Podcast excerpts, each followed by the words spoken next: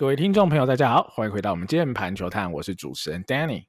我是主持人阿月。哎，好，今天阿月怎么没有讲后面的那一段话呢？哦，就绝对是其来其来有自啦，哈，因为今天发生的，我想是中职史上最大抢案，而不是交易案的这个部分。我想阿月其实哦，介绍台钢的相关战机球员一段时间呐，对台钢有深厚的感情，所以我想他应该是蛮堵拦啊，没有啦，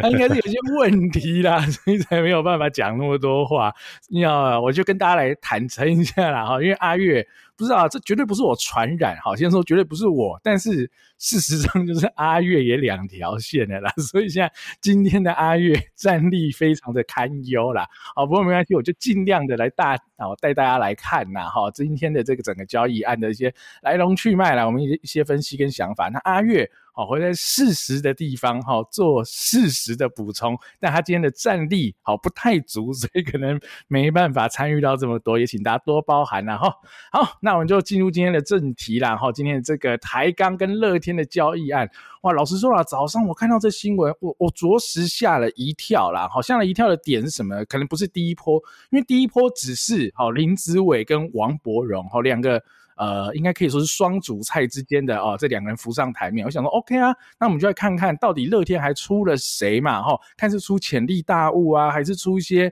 呃，现在哈就在 roster 里，在 line up 里的好当打的选手啊。我看到底是出了哪些人？这包到底会怎么样出？能够哦让台钢点头？因为我们都知道嘛，哈，应该是有多数的球队哈，不止一支球队来跟台钢谈这个子伟的交易案嘛，哈，所以哇，那时候很期待，哇，结果接近中午前出来了，哦，四换一，那那四换一，我想大家应该都有点惊讶啦，哈，当然就是子伟跟柏融是在的，但是呃，乐天出的还有谁呢？哦，出蓝银伦，出王溢正，还有翁伟君，哈，那大家都看到这边，老实说啊，第一时间我想，无论是哪一队的球迷来看，应该都会觉得啊，乐天应该是真的蛮赚的啦。那我相信，当然原迷的角度啦，尤其是老原迷这些功勋老将嘛，不管说是柏融啊，尤其王溢正，然后待得最久了，然后蓝银伦他们都是夺冠的功勋嘛，所以我想那种。难过、感伤的心情应该是绝对有的，但我想，即便是原迷啊，这种感伤的心情可能三秒就没了，因为太赚。哦，所以我觉得第一时间大家看下来，感觉一定是这样，真的是史上最猛，甚至史上最强的交易案了。我觉得这个东西可能已经可以先立在前面了啦。而且你这个这一包的交易案里有这两个这么大咖的球员，有紫伟，有柏荣，我想。往后啦，你真的要能匹敌这样子的交易案内容，我觉得是非常非常难的，哦，对吧？就如果以后你这个交易案没有一个什么三鬼等级和廖健富等级的，那可能都不叫交易了，你知道？现在中职的球迷胃口已经被养大了，哇，一定要有紫伟跟柏荣这种等级的才算是个交易案啊！我觉得是蛮有趣的，哈。所以第一部分是这样嘛，哈，到中午大家就搞懂了，哇，原来是这样子的四换一。接下来大家马上就听到第二趴，就是诶 那其他球队到底出了什么包裹给台钢啊？奇怪呢，怎么会有这种事情？为什么乐天这样就可以换到了呢？哦，我还记得嘛，那时候我们在聊选秀的时候嘛，我跟阿月还哦自己脑补了一些，如果要换到紫伟，各队肯定要出什么菜。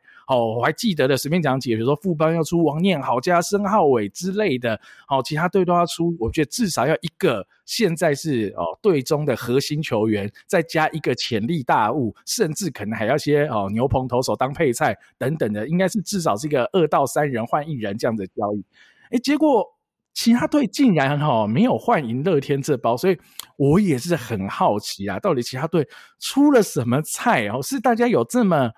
不喜欢紫伟吗？哈，我我不太确定，但我觉得紫伟应该是每一支球队都很需要啊，哈。甚至我看有一个很有有一个球迷啦来留言，我觉得非常有趣，跟大家分享一下。他是喵迷啦，狮迷。他说：“哦，我想应该统一是出国庆加王敬明加嘟嘟，所以这包失败了。”有点讽刺啊，有点哦，有点有点在弄那个哈、啊，有点嘲笑的意味啊，但。老实说了，我真的不知道各队出了什么菜，然后会有比这包还差啦。老实说，我觉得这也是很 tricky 啦，也是大家今天在讨论的点。好，但我觉得这个其他队能出什么菜，我们已经有点难以去捉摸想象。那我们今天呢，等一下我们还是切入回正题，我们就好好的来聊今天这个台钢乐天四换一的这个交易啦。我先讲啦，我先把这个结论讲在前面，我们再开始慢慢带后面的内容啦。我的结论就是，基本上这个交易哈，你用战力上台面的战力上来看，乐天几乎就是一个保底不输的一局了，因为乐天。几乎没有失去什么，他送出了三加一个球员嘛，好，王柏融是预约优先预约权，这三加一个球员几乎在今年的一军是等同没有战力的，所以乐天什么都没失去，甚至在一个薪资平衡的情况之下，多了一个林子伟，所以我觉得这个交易基本上乐天是真的没办法输，只是赢多少的问题而已啊，我觉得这是非常高几率会长成这样啊，但我当然。台钢的层面，我今天洪总很多访问啊，也提到了他看的可能不只是战力，他希望哦，就是母鸡带小鸡嘛，哈，在台钢这可能叫做老鹰带小鹰嘛，是这些层面，他希望把这种好的文化、那种拼战精神，哦，透过这些球员，好像博荣啊、蓝银伦啊、王义正等人来带给现在的。台钢年轻的球员，我觉得当然也是一个思考的层面，只是这个层面就比较悬了，然后很难直接在战力上直接看到结果咯。但最后我们还是都可以聊聊哈，整体的东西啊，不管是数据面上或者一些比较悬的层面上，我们等下都花点时间来聊。那先我先给阿月来补充一下啦，哈，大家也来听听看阿月现在的战力还剩多少哈。阿月，我们在这最前面的地方，你怎么看呢？今天的台钢乐天四换一的交易？OK，今天呢，我整个确诊发高烧，非常痛苦。但是看到新闻，整个人都跳起来了哈。呃，跳起来第一件事情当然是先拨一一零嘛哈，但拨到一半手又放下来哦，因为抢劫是这应该说是强迫人家的意愿嘛。那我们这一次看到的是台钢是非常的愿意嘛，不然这个交易也不会成型哦。所以转念一想呢。这不是抢劫啦，吼，这是台钢要成为一个慈善事业的一个标杆呐。这个第三个想法啦，吼，这个我觉得，呃，因为现在看起来大家应该知道说，乐天这一端的制服组好像是蛮有明确的分工嘛，领队可能比较负责是 business 的端，那沈玉杰他比较偏向棒球事务总裁的概念嘛，吼，那我就把他当做棒球事务的 GM，我觉得沈玉杰实锤啦，吼，中职最佳 GM。在这两年的他的一些交易操作实在是太厉害了。去年跟富邦的这笔交易，一开始我们就呃，我其实讲的比较保守啦，我真的觉得就乐天就是非常的强。那那时候呢，大家还多有讨论，然后坦白说各取所需的风向都还蛮明显的。那那时候我就讲的非常明白啦，就是王耀林是负资产，他绝对是一个好球员，但。加上他的薪资，还有对乐天而言，整体队形来讲，他就是一个负资产。那你这样你二换一的状况之下，你把它加进来，这个完全不是说是一个配菜的概念。他甚至你要把它加进来，我帮你吃这个这个合约，这个高薪老将，你应该要贴新秀给我吧，对吧？这如果以国外交易的逻辑来讲是这样子哦。那呃，事实也证明嘛，富邦最后就把王林丢掉了。OK。去年这笔交易，我想已经虽然还没有办法盖棺论定，因为选手都还没有真正的成长起来。但是光就我刚刚讲的这个操作，呃，富邦已经很难在这个交易上占优势了嘛，这大家理解。结果没想到今年还可以同样的把戏再玩一次，而且还玩到一个林子伟，这个太强了。我觉得全世界的这个棒球的一个制服组，只有他能两度把一堆哦，你已经在一军用不到的高薪老将换出一。大堆黄金，我觉得真的太厉害，他到底怎么办到的哦？这个我真的是很佩服啦哈。其实这一包刚 Danny，其实我觉得也不用我们分析啦哦。这个球迷朋友也都，我还没有看过风向那么一面倒的交易。坦白说，去年的这个富邦乐天交易都还有呃，算是各有支持者吧。但今年这笔交易出来，我相信大家都觉得乐天实在是赚到爆。这包本质上对乐天而言，大概就是大概就是柏融。跟翁伟军就换到子伟嘛，哦，因为另外两位既贵，那你现在暂时也用不到，那这不是无痛升级，什么才是无痛升级？那正常这种顶级球员的一换多，农场假设没有被洗劫，你怎么可能安全下庄离开牌桌？就乐天一个 prospect 都没出，更不用讲一军主力也是一个都没出。我会认为啦，哈，如果我们站在乐天制服的角度来看，这个包裹。我一开始可能，假设我是 GM 的话，我可能一开始是不愿意去去提给对方，因为我会担心直接被挂电的话，这个这个如果你玩那一种棒球模拟游戏，提出去大概会得到对方 GM 的一句干掉，大概就是这样子。结果竟然成真了齁！那哇，所以我回应一下刚刚 Danny 讲的那位听众朋友啦，他说统一是不是只出国庆 CNW 嘟嘟才换不到？我觉得不是。哦，统一可能是太有诚意了，他可能是出林红贤、何恒佑、林培伟，所以换不到。他才刚要带队嘛，这些没办法带队。哦，他如果真的出国，人家嘟嘟可能就换到了。我觉得可能是这样逆向思考。好啦，接下来我们让 Danny 带我们看一下这笔交易的细节吧。好，那接下来我们会分几个部分来跟大家聊聊了哈。第一个部分，我们就先来好好看看哈这几个被交易的选手哈，这四加一总共五个选手，他们今年的呃整体的表现状况啊，过往的一些实际内容啊，再搭配他们家的年纪啊、薪资等等啊，我们来看看到底这笔交易案里头这些选手目前呐、啊、的这种价值也好，他们的战力也好，还剩多少哈，或者是还有多好？好，这是第一个 part。那第二个 part 我们就来聊聊。台钢跟乐天两队的需求，然后在这桩交易案里，我们来试着剖析看看这两队到底在想什么，他们到底为什么要做这件事？好，他们的需求是什么东西？那最后就是我们的评论分析跟结论，然后大概就拆成这几个部分来聊。那第一个部分，我们先来看看哈这几个球员啦，我们就先从好子伟开始聊了啦。哈，子伟的话今年二十九岁啦，那他回台的月薪出估啦，应该就是一百万上下嘛。好，这个数字已经出现非常多次，我想高几率是这附。近，我想一百万正负个十万之类的，好，大概就是子伟的薪资了，哈，那呃，当然蛮贵的，哈，所以蛮贵的情况之下。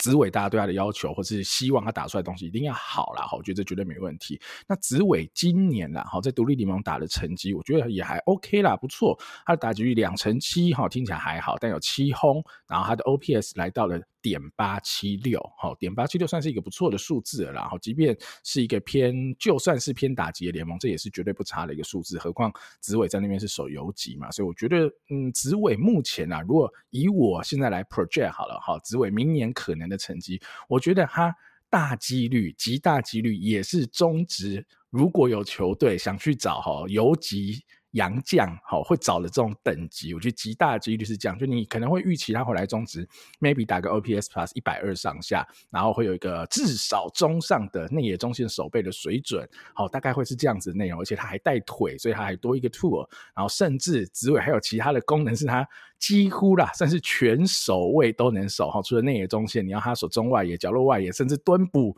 好，各种的原则上，我觉得他都可以。好，当然，我觉得大家会有有疑虑说啊，子伟真的内野中线守的好吗？为什么呃呃经典赛的时候就不敢让他守游击？哦，那你要想清楚哦，经典赛的时候张玉成也没有守游击哦，所以你会说张玉成的游击守备不好吗？哦，我想大家不可能这样去想啊，张玉成就是一个呃，虽然说刚被 DFA 了，但他至少就是一个在大联盟可以守好游击守备位置的一个人，那只是说呃，可能在队形上好，或者是姜坤宇真的在守备的这个 tool 上太突出了，导致哈那时候丙总这样的安排，但我觉得那个安排也没有什么错或对的问题，我觉得是蛮合理的，我其实觉得那是 OK 的。那子伟。那时候我当然是觉得比较该去守二垒的位置啊，好，但如果张玉成守的是二垒或者一垒等等，那紫伟比较没有位置守，被丢去外野，那 OK，我只能说因为因应好当初我们队形的关系，所以紫伟不得不去外野。但老实说，我是从来都不可能会去怀疑紫伟在中职没有办法守内野中线。好，老实说，就是如果你听跟我说紫伟现在不能守 MLB 的中线，我说 OK，有可能，那是有可能，但。我们今天谈论的是中职嘛，哈，尤其是你看到是乐天，不管你说林承飞也好，马杰森也好，今年目前为止的守备率，哈，sorry，我没有更多的进阶数据，哈，以守备率来看，他们就是一个九成三左右的守备率。我想，林子伟怎么守都不会比他们差，而且是应该是显著可以比他们好了。所以在这一块上啊，我觉得子伟绝对还是有能力的，好，这是其一。其二就是，如果你要用更明显的一个模板来对比嘛，哈，比如说旅外。中线好回来的人，像是胡金龙，像是陈庸基也好哈，尤其是像胡金龙哈，胡金龙在呃大联盟也打了比较多的 PA，他其实跟林子伟在大联盟打的是差不多多的 PA 总数，也是一百九十三个左右。他的打击的数据，如果我们以 OPS 来看，甚至还没有子伟这么好。好，所以如果你用金龙诶当做是一个标杆。标杆或者模板来看的话，那哇，你对子伟的幻想应该会是有金龙的打击实力，而且可以守内野中线。好，所以这我觉得比较有可能是紫伟明年回来真实的一个模板样貌。那当然啦，真的回来打了才知道哈。那只是说以这些呃历史的数据推估，或是近期的数据推估哈，我觉得这是。呃，我自己觉得最有可能紫伟明年呈现出来的样貌了哈。那这是紫伟的部分，接下来我们就来聊哈乐天出了这些人，然后首先聊柏融哈，柏融我觉得大家应该最有兴趣了。柏融其实已经快要三十了，其实他是十月份就满三十岁哈。那跟紫伟算是同年啦，现在也还是算二十九岁，所以年龄上啊，这两个主菜哈年纪算是差不多的啦。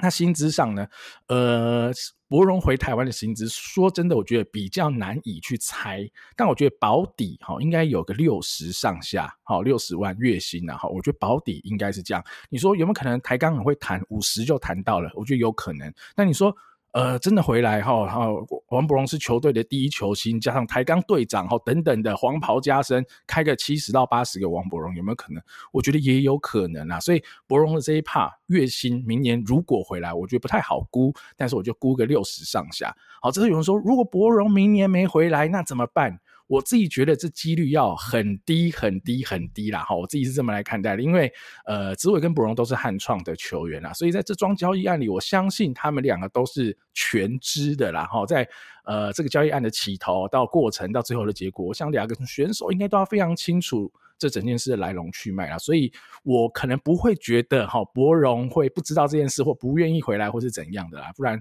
这个几率是非常非常非常低啊，所以我是觉得哈博融应该是明年高几率。会返台了，好，不然如果伯 荣明年还不回台湾，那台钢这笔真的是亏到不能再亏了嘛？因为伯荣明年就要三十，他的黄金岁月可能剩三到五年，三到五年，然后你还少一年，然后明年如果不回来还少一年，那是要亏到多少才才罢休？哈，所以我我是高几率觉得王伯荣明年一定会回来了，哈，我们就以这个前提继续聊下去。那伯荣今年在日职二军的成绩啊，其实。呃，初期啊，我觉得大家印象应该就会比较差嘛，好像两层保卫战，然后 OPS 可能点六左右，全垒打打不太出去。但其实在这一两个月啦，近一两个月，其实博龙真的有拉回来不少。他目前啊累积是七轰了，而且 OPS 是到点七二零。好，但打击率还没有太高，可能两成二、两成三那边在徘徊。但是，哎，最近的全垒打是真的有打出来哦，所以我觉得这会是一个。蛮大的利多，那当然也可能是因为他近期表现的好，所以他也顺利的转成支配下了嘛。虽然说还没上一军，但至少先转成支配下才有机会上一军嘛。好，所以这是今年柏融的成绩。那过往柏融的成绩我就不用多提了，就是就是那个四哥男嘛，哈，就是那个三冠王之类的，就是那么强嘛。所以柏融的强，我觉得可能大家都很清楚了，也不用再多说了。那就是。关键就是博荣能不能回到哈他那个那么强的时候嘛哈，这才是一个关键啊。老实说，如果你问我，我来 project 明年博荣的成绩，我我老实说，我可能没那么有自信，博荣还会是那个联盟第一的打者。好，我说的这种 MVP 等级的打者，但是。博龙如果回来打个 OPS Plus 也是一百二左右，我自己觉得几率也是蛮高的。你说有没有可能打得更好？一百三、一百四，当然也有一点可能，但也有可能是打个一百左右而已。所以我觉得抓个一百二算是蛮 fair 的一个数字啦。那只是博龙回来高几率就只能守角落外野了。好，你说他以前在。呃，米高时期有手中外野呀，哈，但我说那可能是二十四五岁的时候啦，你可能不太能要求明年已经好三十岁的王柏荣还要再去卡一个中外野，我觉得几率可能不高啦。哈，台钢应该也要练自己未来的核心中外野手嘛，哈，所以我觉得呃柏荣应该高几率啊，就是角落外野，哈，所以柏荣的概念就是一个角落外野哦，会不会是炮，可能也不好说，但保底是长枪，好，OPS Plus 一百二左右，所以我整体来看柏荣跟子伟，我会觉得。明年他们的攻击输出表现上，我自己觉得会蛮像的。那只是差异就是紫伟多了多守卫的这个优势，而且可以守到内野中线嘛。而且紫伟能跑能到垒，好多了腿的这个技能。所以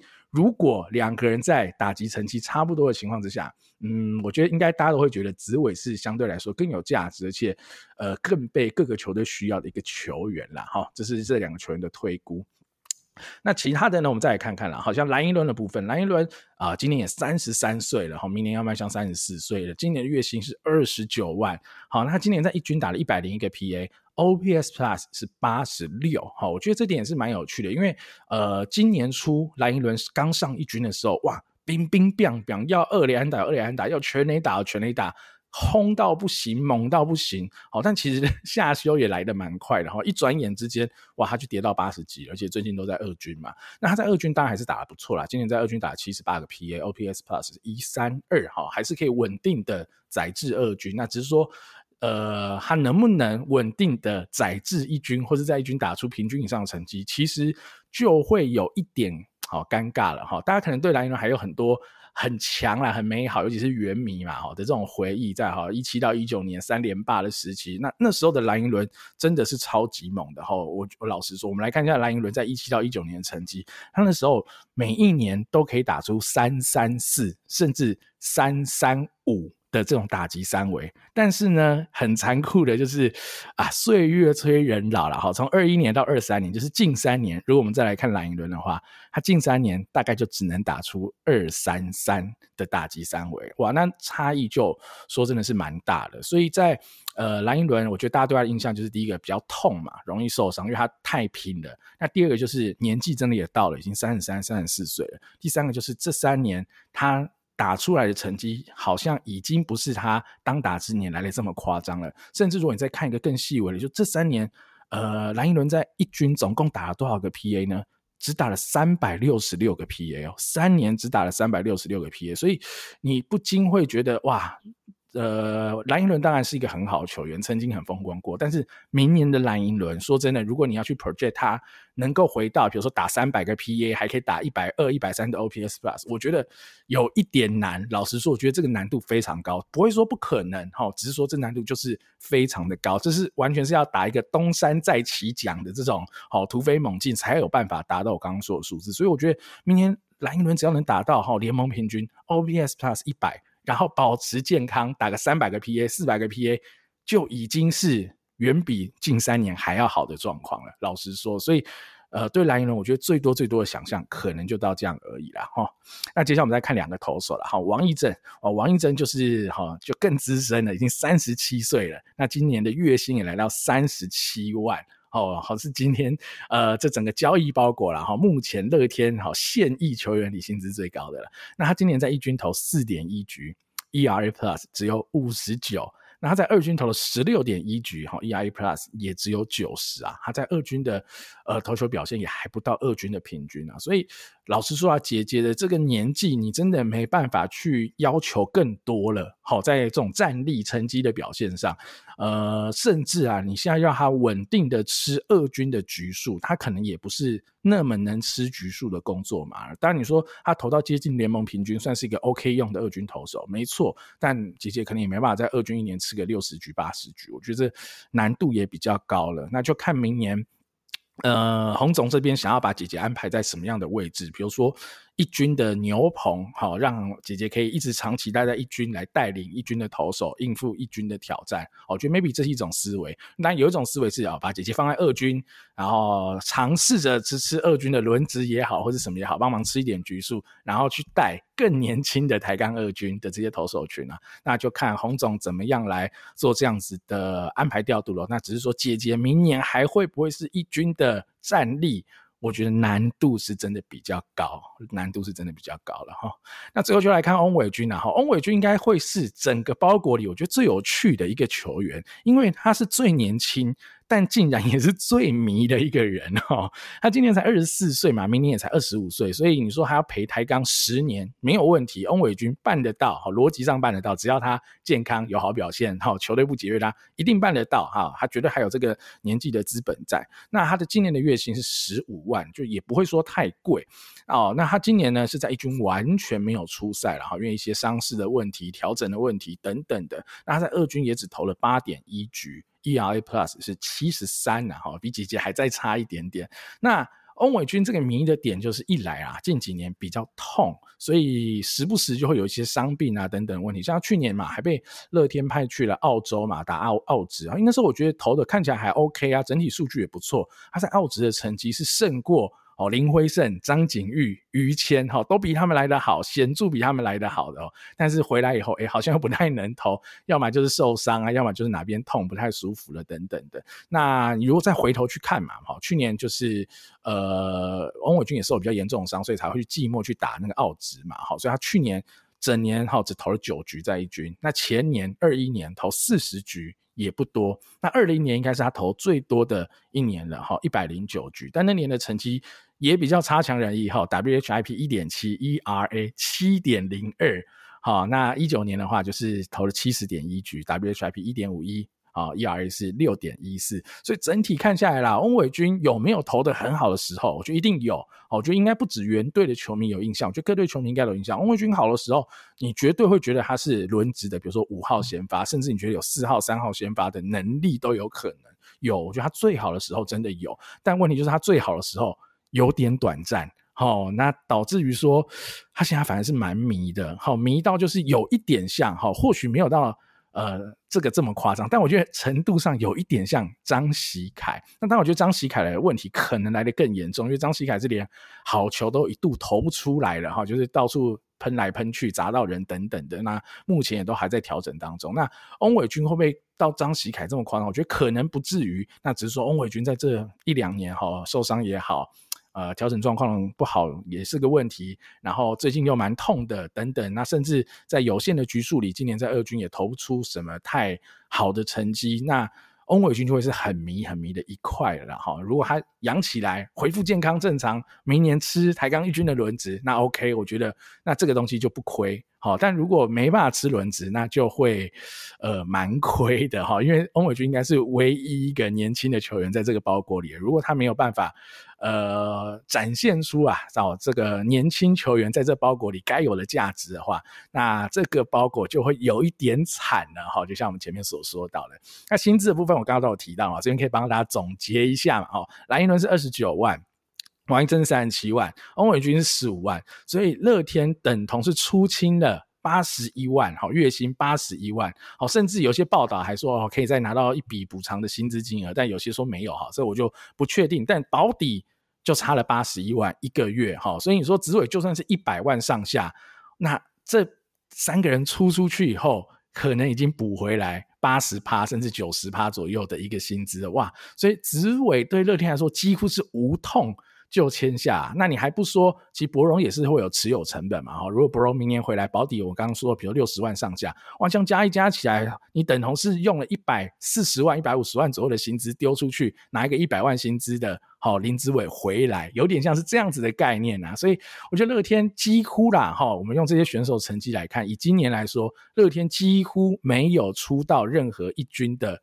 主要战力哈，你说蓝一伦有打一些一军的 PA 啊，哈，王一正有投些一军的局数，但说真的，这可取代性都蛮高的。以蓝一伦的成绩，你说邱丹能不能达到这成绩哈？林振华能不能达到这成绩？其实都可以。那王一正就更不用多说了，有更多的牛棚投手可以替代掉王一正今年的成绩嘛，所以。乐天就是几乎在一个没有损耗任何一军战力，以及几乎没有多花钱的情况下，可能在下礼拜就会哈横空出世，凭空出现，天上掉下来一个林子伟让他们用。哇，我觉得这个老实说啊，以这种战力上层面，再加上薪资层面，我们就纯用这种 business 或是用战力来看，哇，乐天真的。赚到爆了，我只能说真的是赚到爆了。就是我就像我刚刚 project 嘛，除非你觉得王柏荣有机会哈，再打回联盟第一的水准，那个四哥男甚至是三冠王有的没有的哈，不然如果王柏荣只是表现哦不错。如果只是表现不错，那这整个包裹可能啊，抬杠都会比较辛苦一点啊，哈，比较难摆脱这种 很盘呐，哈，哦，乐天赚烂这种哈，比较尴尬的一个称号了，哈。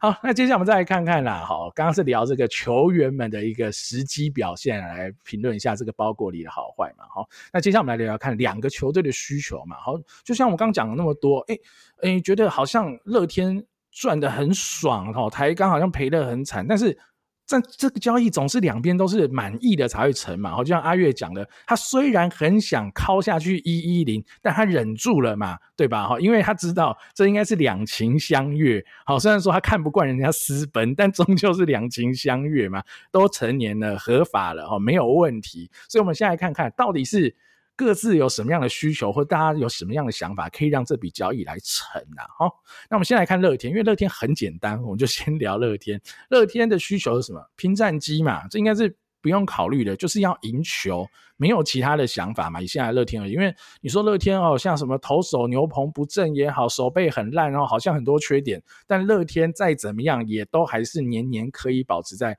前段班的球队啊。去年甚至还可以打台湾大赛嘛，虽然说被。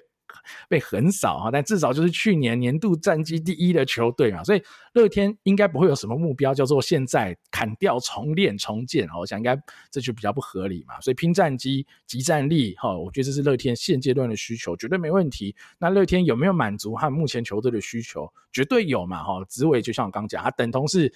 多靠了一支洋枪哈，游击洋枪来对上，然后甚至没有多花钱，没有多牺牲任何战力，就突突然空降一支洋枪，那我觉得这当然是赚啦。所以无论是打击啊，无论是守备，我觉得都能帮助到现在的乐天。我觉得这应该是没有任何问题的啦。哈，就是你真的要把它定位在游击，取代掉目前。呃，状况相对较差的阿飞，我觉得也可以没有问题。如果你说你要提升啊、一下内野的守备，减缓一下林立，因为今年比较痛嘛，减缓一下林立防守的负担。比如说你把子伟定位在二垒，林立丢去外野，哦，我觉得也可以。那甚至你就说啊，算了，林立这个二垒我也不动了，我直接让林子伟去守中外野，可不可以？我觉得也没有不行，也都可以。好，所以我觉得林子伟。万用好用就是在这个地方。那呃，今天我看到了曾总的好报道访问里有说出来，他说应该还是会让子伟以内野中线为主，好，初期会以内野中线为他的主要守备位置。那等真的比赛了打了以后，确定子伟整体呃整个身体状况或者击球的近况有的没有的，或是球队整体的需求，后续要调整再说。好，不过。曾总后来讲一些蛮蛮北烂的，他说也不跑，就是也不排除哈可以二刀流什么的。我觉得好了，曾总不要不要闹了啊，不要闹了，你让好好守就好。那曾总有讲一个啊，九九个守卫都能守了哈，我觉得是啊，我觉得逻辑上是啦。哦，所以我觉得呃林子伟对于乐天来说啊，甚至对每一队啦，我觉得都是非常非常好用的球员，因为。随插即用，有洞都可以站，然后没洞他也还是可以站，因为他还还是可能打的比现在这些球员都还好，所以我觉得紫伟对于乐天来说，这个需求跟实际上紫伟的功能或价值有没有匹配？哦，我觉得是完全匹配的啦。那接下来就来聊有趣啦，台钢这 part，台钢的需求是什么？到底台钢为什么会点头答应这笔交易案呢？哈，我觉得可以呃从几个层面来思考啊。第一个就是。洪总的层面，然后其实洪总讲了很多相关的内容了。我觉得他就是要打造一个良好的球队文化。他希望不管是柏融也好，蓝寅伦也好，王医生也好，这些呃他带过的老将们，好，或者这种中生代，好，先不称老将，柏融也才二十九、三十岁，好，这种中生代强而有力的中生代，他带过他们夺冠，他应该很清楚知道这些人的人格特质是什么。他一定有在他们身上看到了一些东西，觉得。这个东西是除了能力以外，可以帮助到球队的啊。比如说，我今天有在一些报道看到洪总说，比如说王伯荣拼劲很好啊，哈，就呃几乎都不太缺席的啊，哈，就算受伤了也会下场去打，也不喊痛的这种哈。所以我觉得这。不鼓励啦哈，不鼓励选手这样的行为，但我可以理解洪总喜欢这样子的选手的原因是什么？他希望给呃球队这么多年轻的选手立下一个很好的榜样。好，但不是说呃有伤势要隐瞒不说这种榜样，是说这种拼战精神，为了自己也好，为了团队的荣誉也好，好去追求一个更好的目标，好更好的战绩，好，所以要拼尽全力的去做。我觉得这种的人格特质，你说会不会有这种啊、呃、上行而下效，风吹而草野，然后大家看着伯荣站在那边就去效仿，就去学习，我觉得会有。我老实说，我觉得是会有的。所以我觉得，如果今天的洪总好是把目标放得非常非常长远，好，非常，我先讲非常，因为我觉得可能是五年以后的这种长远。那这样子的情况之下，我会觉得好像有一点点点的道理，哈，一点点点的道理，就是一个职位能不能改变一个球队这么多。好，就是或者是你说以战机上来看，一个子伟真的能救台钢的战机吗？老实说，真的非常难了。然后以台钢目前在二军的战机现况，你可能很难拿它跟现在的味全做比较啊。好，你就知道它可能不会比现在的味全来得这么顺遂。那如果台钢是三五年内都很难很难打进季后赛的情况，那多了一个子伟帮助，或许真的有一点点的可能。我先说一点点可能，比不上。柏融啊，吼蓝寅伦啊，王溢正这种以这种教导式哈榜样式的这种方法来带领这些年轻小将，提供年轻小将们一个 buff 哈，让他们可以成长得更快，学习得更好，有更正确的目标，甚至哈这些老将们给他们更多的不管是投球上面的策略、技术哈、打击的策略、技术等等的分享。好，这些东西综合来看，我觉得才比较有可能是整个啦洪总思考的层面。那你说洪总是爱将野球，都喜欢这些带过的球员，我觉得你要说这是一种爱将。我觉得或许也是，但我会比较相信洪总不是完全盲目的爱将，因为呃米高的球员蛮多的嘛，都还在乐天。那为什么是这几个，不是其他人？好、哦，乐天不放人，可能也是其中原因之一。但我觉得一定是这几个人当初的一些表现，哈、哦，不管在个性上、球场上的拼劲上等等的，我觉得是洪总觉得能帮助到台钢这支新球队的。哦，所以。他才会想要做哦，跟乐天做这个交易嘛。就是我们以战面战力上来看，这个好像很不对等。但如果你把这个放得很长远，好，能够好给这么多小将 buff 的话，或许好找柏融这些人来是有些帮助的哦，或许是有些帮助。但这个东西我只能说很难很难哈去证实它，或或是确认它，因为这东西可能要影响的很深远啊。哦，所以它的这种好影响层面可能很广。那广到我们很难发现就是了哈。那另外一个层面啦哈，品除掉这个层面，我觉得大王的新闻效应啊哈，大王我觉得他堪称啊哈，但是我个人觉得，我个人觉得，哦，向明可能比较生气，我觉得应该是继恰哥以后。中职可能最具代表性的人气者了，然后应该是中职最有呃最最具人气的人。但是现在你说啊是姜坤宇啊或者什么，那当然是啊。那我说王柏融四哥男的那几年在中职绝对是人气数一数二嘛。那加上他去日本也好，或者在国际赛的一些表现也好，那我觉得王柏荣就是新闻制造机啦。我觉得这点应该是完全没问题啦。比起子伟，我觉得子伟。呃，再怎样，因为他的黄金时期哈都不在台湾打球嘛，所以当然，呃，台湾的记者也好，台湾的球迷也好，看到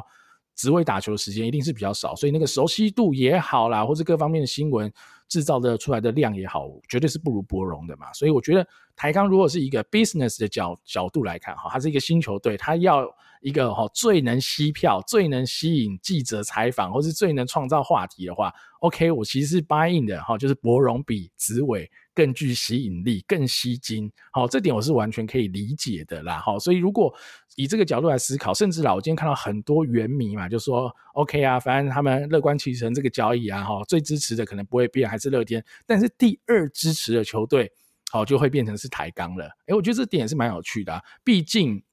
桃园跟高雄差这么远，对吧？哈，所以中部以南的原迷搞不好都会很支持台钢，甚至会去进场嘛，哦，那我觉得这些效应。综合起来来看，哎，或许啦，真的是会比紫伟哈来得更有用哦。如果以 business 的角度来看的话，我觉得如果用这些角度来看，那或许哈，那王柏荣比紫伟可能啊，在场外的层面上会更具吸引力，而且更具商业价值。那也可能会是导致台钢愿意或是想要哈促成这笔交易案的一个大原因。然后大概是这样子的哈。所以我觉得乐天就是。战绩需求，好，台钢就是啊，球队文化的建立以及呃公关或商业效益上哈，觉得大王是来得更好，所以两边你说各取所需哈，共创双赢嘛？我觉得以两队的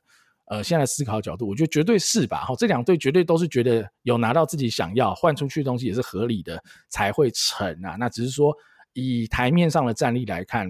我实在是很难说台钢换来的人能够创造出太大价值，那只能看说啊，能不能如同洪总说的这种目标，如果放得长远，真的能够影响到更多台钢的年轻球员成长，那可能才有办法体现好这几个老将的价值啦哈。好，那接下来了哈，又换到阿月的时间了啦。我讲了这么多，阿月你刚来好支援一下啦。你听了这么多啦，不管是选手的好实际表现上，或者两队的需求跟这个交易案之间的关联啦，你觉得呢？你看完这整个交易案，你有什么你的想法、你的评论跟分析？呃，首先刚刚 Danny 是站在就是说，假定紫伟跟柏荣两个的攻击数据差不多哦，在中值，那紫伟很明显他在守卫上是价值明显胜出，但我站在台钢的立场，我是更悲观。坦白说，我预测林子伟的攻击输出会明显胜过现在的王柏荣。OK，这是我个人的预测。那我非常希望大王可以打我脸哦，因为我讲出这句话，大家大概又有人要说我是柏荣黑呀、但 Danny 可以帮我作证啊，我是王柏荣的粉丝啊。当初我们去桃园桃园球场看球的时候，我真的就是冲着王柏荣去的，真的是这样。我我是非常非常喜欢王柏荣的一位球迷。但我们其实之前也有上过王柏荣的特辑，就是在分析柏荣到底怎么了。我们从他在打击区挥棒的一个策略哦，他常常在浅球数就用一个非常鸟碰的方式，而不是量好球之后为了躲避三振，他在浅球数就已经用一个完全没有长打野心的一个挥棒去把球碰成一个。基本上不可能有任何长达可能性的一个球，再加上他的打击机制已经完全跟他一六年、一七年打出中止 MVP 的一个那一个挥棒，已经完全是判若两人。所以就打的层级跟现在两个选手的挥棒的机制来看，我认为林子伟都是胜出的。所以我同意柏融可能打出一百到一百二的 OPS Plus，但我认为子伟非常非常有机会达到一百四以上。口说无凭啊，其实我也可以讲一个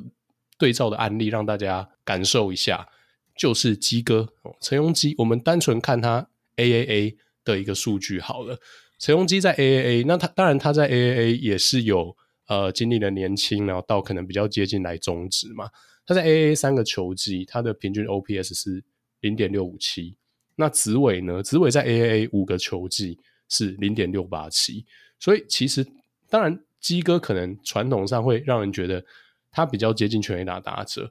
但 overall 来看，其实这两位选手在小联盟的攻击输出，你可以说并不会有太大的一个落差。那陈鏞基在中职打出怎么样的一个数据，大家应该都清楚了哈。所以，呃，我会认为 Danny 预测职位打出一百二，比较像是保守估计跟保底，完全也不排除。柏融回来中职之后，就整个信心觉醒了，真的回到我们不要讲回到一六一七啦，我们回到他一八年，就一八年他已经被诟病，可能比较偏向一个枪的一个打法，有没有这个机会？我觉得当然有这个机会，但我没有这么的看好。坦白说，尤其他已经三十岁了，那所以在这样子看来的话，我会认为说，以我的观点，其实乐天要出的配菜绝对要更好。蓝寅伦跟杰杰。一个明年三十四岁，一个明年三十八岁，两个人薪资加起来七十万，主要只能在二军出赛。那这两个全当然是好球员啊，但这不是负资产，什么才是负资产呢？你在乐天的立场呢？只如果有人要直接跟你拿这两个球员，或者说乐天说你直接把我们这一个哈七十万这两位都没有在一军出赛的选手，或是他用不到的选手，直接免费送给别人接盘，别人可能都不愿意。如果这几位选手年底被拿走，我相信在制服组的立场，我们撇开球迷的情感立场，绝对是很爽哦，因为我就是无痛的把我的 payroll 球团的薪资下降。我刚刚讲过，正常状况你要人家吃这种合约是要贴东西给别人的，只能说台湾有台湾的玩法吧。哦，那跟去年富邦拿王跃霖是几乎如出一辙啦。这就跟现代棒球经营的哲学真的脱节的比较多啦。吼。别队出什么包裹我不知道，我们也无法预测了。OK，那当然网络上有很多 rumor，大家可以去分析。但我们单纯就你真的要跟乐天换好了，呃，我我觉得这个交易会成的一个大前提，一定是台钢喜欢柏融，一定是这样，因为柏融就是毫无疑问的主菜。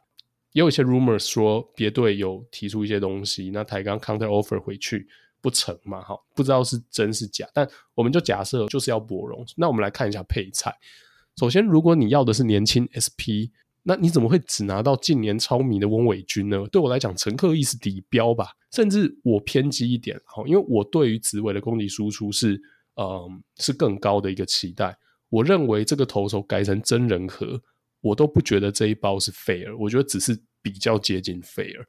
那你说你要带队老将，这我完全同意。那洪总也是一个非常非常重视球队文化跟纪律的一个总教练，那我也非常 respect 他这点。我也认为，呃，身为一个新球队，绝对需要洪总这样子铁血的教头，还有把球队的文化建立起来。因为我们都知道，洪总的上一个东家这个 球队文化可能有些问题嘛。你要带队老将，我觉得绝对有比蓝寅伦跟杰杰更好的选择吧。对我来讲，你好歹要拿到俊秀或阿文这一种。在今年的一军还有明显更高的战力的选手，我觉得比较 fair。那你说乐天不愿意出，那你就不要给他抢嘛。对我来讲是这样。那我们再来讲带队的层面，我提出一个观点啊，在我的观念里面，我觉得林子伟才是真的能带队的那一位。子伟在国外，在美国第一线接触到最新的棒球观念，我认为子伟是一个非常非常好的一个选手。我认为他的一个视野的广度跟观念的现代的程度，绝对会比其他这几位球员还要来得很多。过去我们在研究职位的时候，我也有看到他有对记者去讲出一些可能台湾的棒球观念跟他在美国接触到棒球观念如何的不同。他现在觉得他青棒时代的做法如何不同。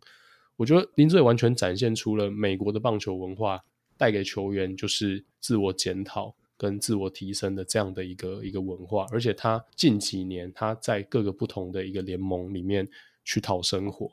如果你要真的论建立起带队文化跟球队文化，子伟绝对不会输给这几位中职的老将啊！所以再怎么样不喜欢那种要养的新秀啊，对我来讲，台钢明显看得出来，你从选秀都看得出来吗？台钢野心似乎比较像是短期内在一军打得还 OK，不要太丢脸，所以选秀他呃去选所谓的即战力，是不是即战力不确定，但至少呃可能相对不需要养。我我可以理解啦，我当然不认同这个策略，但我可以理解你的这个策略。但一个潜力新秀都不拿，我觉得也太夸张了。你说主力拿不到半个，那陈家乐、刘家祥、球星，甚至像林华伟这种人，不就是很像台钢会在选秀去选的选手吗？难道这些选手你没有办法要到半个吗？我认为以乐天的角度来看，如果你把这个筹码再把这几位球员喊进来。乐天也绝对会愿意站在我的立场，我我觉得绝对还是赚的。对我来讲，有点像是乐天一秒就可以同意的包裹。那当然，其他队可能就会有点错愕了。那只能说博翁的魅力真的很大了。所以，以上我把我的观点补充的完整一点啊。所以我之所以站在台钢的立场，我会非常不喜欢这个交易的原因，是因为刚 Danny 预测哈，或者说协助分析出来台钢可能的几个思维。不管是从文化面也好，商业价值面也好，等等的，但我都同意，我绝对都同意。但我真的觉得，呃，付出的代价还有拿到的回报，真的太少了。然后，所以，呃，当然啦，我也是希望博龙可以打出够好的成绩，至少让这个交易不要太倾向任何一边哦。因为我会希望说，开箱这个交易的结果之后，真的希望大家都有拿到一些东西。才能继续活络中止的交易，然后如果说这个交易最后的结果真的跟我们分析预测的一样，未来沈玉杰要跟其他队谈交易，可能 有点困难的。然 后好啊，我觉得阿瑞你刚刚讲绝对是没有错啦。我刚刚只是先试图的 想办法哦，帮台钢找一些可能的层面啊，让这个需求跟供给可以连接起来啦。因为我觉得你说一个最最正确的点就是，如果都是四换一嘛，那你了不起，博荣我们先不算，剩下三个里。顶多我觉得拿一个老将就很够了嘛，哦，对吧？因为你年底还有特别选秀，你一定可以从乐天这边选到十八人以外的老将，一定的。我就不相信乐天把所有老将都藏起来，我不信啊，一定很多老将会漏在十八人外面嘛。你看去年的特别选秀，在三十人名单之外就可以选到现在台钢最会打的，像张兆元也好。杜佳明也好，哦，就已经可以选到这些人啊。那今年的十八人名单之外，哇，那更多更多人可以选。所以我觉得这这才会是大家比较百思不得其解的问题。就是即便嘛，好，就像我跟阿月刚讲，我们就认同这种文化的塑造建立很重要。哦，博荣的商业价值很重要。哦，即便在这些的前提都达成的情况之下，你还是会觉得。但你也太偏激了吧，哈 对吧？就是会有这个想法，就是真的只能换到这样吗？你没办法换到其他人吗？哦，就是老将真的有需要这么多，而且要这么急着换吗？不能等到年底再来补吗？哈，所以这些都蛮有趣，而且还不说这些人里哈，搞不好还有人今年年底不会在六十人名单哈，都是有一点点的机会嘛。好，这你就可以完全无痛哈、无成本的取得，所以很多种可能啊，所以。这点我觉得才会是最后大家，呃，即便呢，我们刚提了这么多台钢的需求面向，有可能让这个交易尽量有 fair 的这种哈、平等平均的这种可能性，但也很难走到那一步的关键了哦。那只是说最后啦，我们来看了哈，就是呃，或许啦，期待比如说要姐姐啦，或者蓝寅伦啊等人啊，这种回春。我觉得真的是比较不切实际啦。我觉得这种这种幻想有点难啊，你要全部都达成，这种的可能性可能哈还比柏融拿到好四哥男四冠王还低了。我觉得好某种程度来说，因为他们都有年纪了，近几年的表现也都不太好，所以这个难度真的非常高了。所以。以战力来说啦，这两包互换以后，我觉得那当然乐天一定还是比较赚的。我觉得这可能是呃一开始我就讲乐天几乎是没办法亏啦，哈，这是保底不输的一局啊，只是赢多少而已。那只是说呃帮台钢啊多想想的话，就是如果啦洪总真的觉得哦，先讲了，这是一个有趣的想法，大家可以思考看看了。洪总真的觉得台钢五年内就是难以夺冠哈，因为他今年带了二军带了半年，他觉得。没办法，这一定没救，所以我一个职位没意义，我要三个能带队的，帮我把这支球队带起来，好，等于是他舍弃一个 S 级的球员，好，换来几个好 A 级或 B 级的老将，好，然后来带领这些可能 C 级、D 级的年轻选手，让他们可以快速成长，提供他们 buff，好，就如同我刚刚讲的，好，搞不好洪总觉得这才是目前这支球队。能够最快夺冠的一条路，好，或许洪总是这样觉得啦，好，那只是说，就像我们刚刚讲的，你可以挑几个老将，但是连一两个新秀都没挑，或是一两个。核心的当打之年的选手都没盘来，那就是好像也不会是最快的那条路了。那只是说，呃，洪总可能觉得啦，哈，这个方法他觉得最好了，哈，那就是看洪总怎么变这个魔术来，怎么带领这支台钢的新球队来让他们明年有最好的表现啊，那就是。呃，交易嘛，我们只能说以现在来看，好的情况是这样。那真的打了才知道，而且打了哈一个月不够，可能要打个一年、两年、三年，甚至更久，才可以完全体现哈这些交易案的最后的结果啦。那最后最后啦，我是觉得啦哈，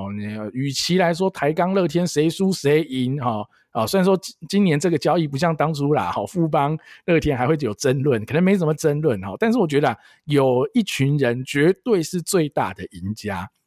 就是这五个球员一定是最大的赢家，因为这两队一定都是非常喜欢这几个选手，才会成了这笔交易案嘛，所以逻辑上来说，交易完以后，他们到新的球队一定会有比现在多。非常多的表现机会，球员就是需要舞台，所以对这些球员来说，我觉得无论在哪一队，能在一军上场比赛，对他们来说就是最最最重要的事情才对。好，所以我觉得。呃，球员绝对会是这笔交易的最大赢家啦。那球队到底谁赚到？好，现在可能啊，我觉得九十九趴人都会说乐天赚到，但呃，不到最后哦，还是无法盖棺论定。或许哈，真的有很神的事哦，蓝寅伦打回来，王柏荣也打回来，姐姐明年可以吃一百局在一军哈，不不知道有没有可能，几率很低很低很低，但总是有那一点点的可能嘛。所以不到最后还无法说啦。但是我确定的是，球员哈，绝对就是。这笔交易的最大赢家，然后所以我是非常期待啊，在明年哈，甚至紫伟在今年应该就会哈，甚至下礼拜就可以亮相。那台钢的这些球员可能就要等到明年才能在一军亮相，期待他们的表现啊，也希望他们呃能够有很好的表现，然后来。回报这两队当初对他们的喜爱啊，以及可能台钢目前比较有哈承受到比较大的压力，看看不管是柏融也好，蓝寅伦、王一正，甚至翁伟军等人，能不能帮台钢讨回一些颜面啦，打出一些好成绩来让呃未来哈像阿月讲的哈交易案能够再继续的发生下去，让每年中职哦至少有一个交易案在，那我觉得球迷。好，就会反过来也是最大的赢家了，因为真的是很棒、很有趣的话题来让球迷来讨论、分析、分享。我觉得这些都是很好事情啊，都可以活络整个联盟未来的发展，然后可以做得更好了哈。好，那感谢大家今天的收听啊，今天的加班场就到此告一段落了。但也跟好中信的球迷说声抱歉啊，今天原定要上的哦农场系列的分析就是要顺延到下周再播了哈。那如果后续没有其他的交易产生，那应该就可以正常播下去了。那不过是呃八月三十一号哈，因为 U 十八的比赛八月三十一号开打，所以在八月三十一之前，我们应该会找一个礼拜四做一集好 U 十八相关的分析报道了。好，那所以到时候。哦，农场系列文还会再被插队一次哦，提前先预告一下哦，也请后面还在等的球队的球迷，哦抱歉啊，请多包涵一下了哈，因为太多有趣的事要聊了，我们就稍微忍耐一下了哈。感谢大家今今天的收听呐，哦，也祝阿月早日康复，能够以百分之百的状态来回归我们的键盘球探录音了哈。那今天的节目就到此告一段落了，我是主持人 Danny。我是主持人阿月，我们下期再见喽，拜拜，拜拜。